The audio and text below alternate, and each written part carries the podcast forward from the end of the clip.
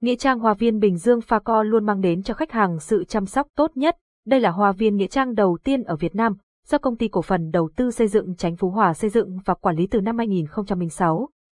Hoa viên có diện tích 200 hecta, tọa lạc tại phường Chánh Phú Hòa, thị xã Bến Cát, tỉnh Bình Dương.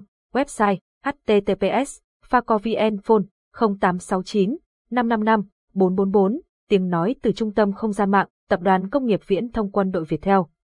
Cầu siêu là gì? Luận giải chi tiết về việc làm lễ cầu siêu cho vong. Cầu siêu là gì đây là một nét đẹp văn hóa tâm linh của người Việt, mang đậm màu sắc Phật giáo, là hoạt động cầu siêu thoát cho các vong linh, cầu nghĩa là mong cầu, siêu có nghĩa là siêu thoát.